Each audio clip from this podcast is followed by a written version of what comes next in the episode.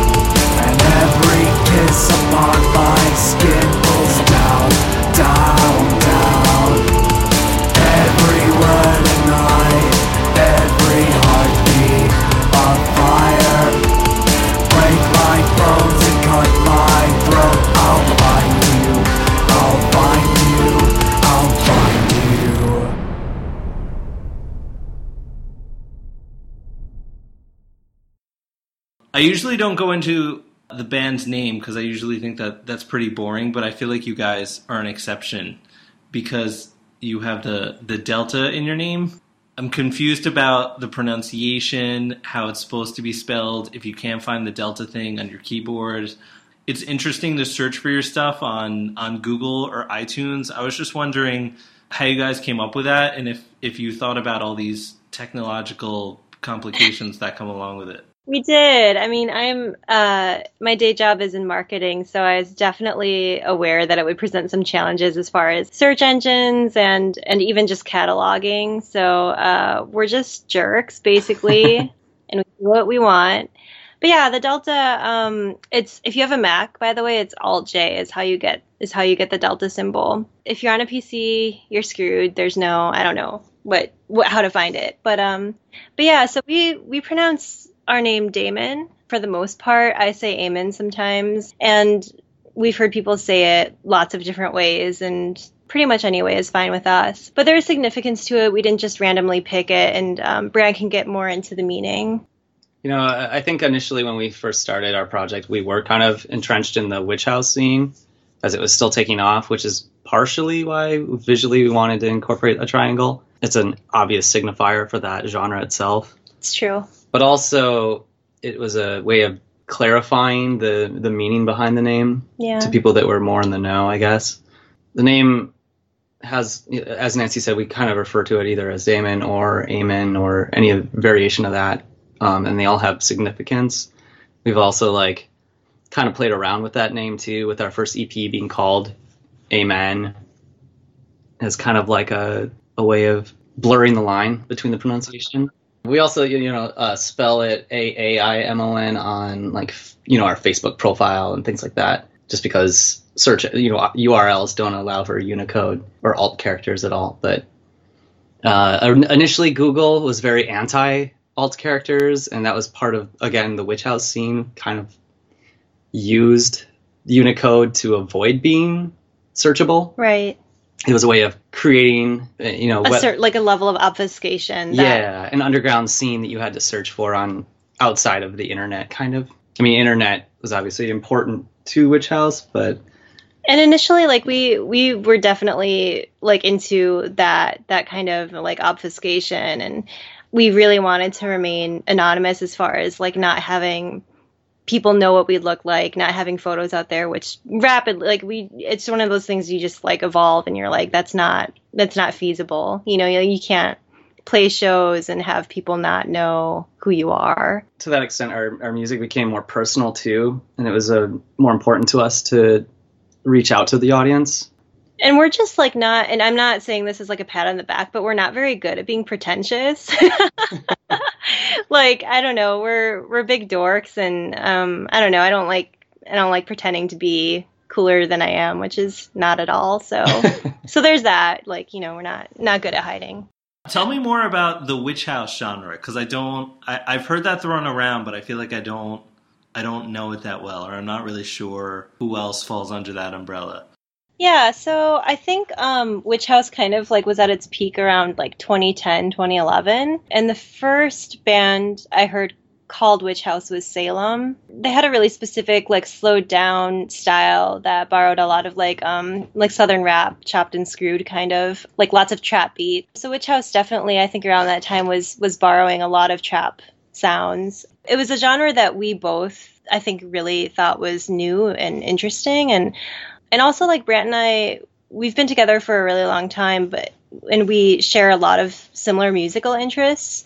But this was the first one that I think we got into together. You know, like I I was really into certain genres that Brant wasn't into, and and vice versa. And this was the first one that we were like, oh, this is new, and we both like it. A lot of what was initially happening in like the 2010 timeframe was a collection of of influences. So that Witch House didn't have it wasn't like ten bands that all sounded the same. It was like each individual band had a completely different definition. I think of Witch House. They all used like like Nancy said the kind of trap beat and like the syrup type like druggy slowed down tempo but, but, aside from that there was a lot of variation variation to it yeah. which we really liked um, but it was also kind of just without sounding too nerdy. It, it had like a really dark side to it that we both really liked. Yeah, no, totally. Like to hear um, Salem specifically is like a more hip hop influenced, um, but they had like this very like almost satanic imagery when they Yeah. first appeared. Like I think their mailing address was a penitentiary. yeah. They were just going for like that really like cracked out underground scene, which we, we both thought was super cool. Did you guys get together and decide to make art together later on? Was this something from the beginning of your relationship? Yeah, it's I think it's always something that we've wanted to do um, and have done as as far as like just kind of um, like really casual sort of projects, um, Mhm. vis- visual art included. We I, I think this was definitely our first like we really need to give music a go together. We were really really influenced by you know like thinking about couples like Chris and Cosey and how that element of partnership adds something to to the art you know is Yeah. something we definitely aspire to be and and look up to and really respect so this was our baby in that sense Does it lead to any sort of uh, arguments if you guys don't agree on something? i don't think it's ever happened No, nothing- honestly Nothing serious. We, we've definitely had to talk about our what was our focus, like the shows and things. Um, yeah but nothing that has ever conflicted the I don't project think with, with this project it's ever been like a you know somebody wants to move in one direction and somebody wants to move in another direction. I was just thinking something more subtle, like you're about to go to bed and somebody says, "You know, you mixed me really low on the vocals." That's probably happened. yeah, yeah, no, that kind of stuff does happen. Totally, totally. Where it's like, oh, so why do you sing this percentage of songs? I mean, we're both really open to hearing the other person's input, and that's kind of what this project specifically was based on. It was like combining our influences and Yeah. our um, aesthetics and things like that. So all of the the different ideas that we each have, we bring to the table, and I feel like we're both pretty open minded about it. yeah, It's never caused a fight, but it's definitely been like something that has come up where we mention something that we don't agree with. we talk a lot about. I mean, like every every song. If if you ever like listen to an album, like every song, just know that we've had like. You know, 3 a.m. discussions about how it should sound and how long it should be, and yeah, we're we're both like everything. we overanalyze everything.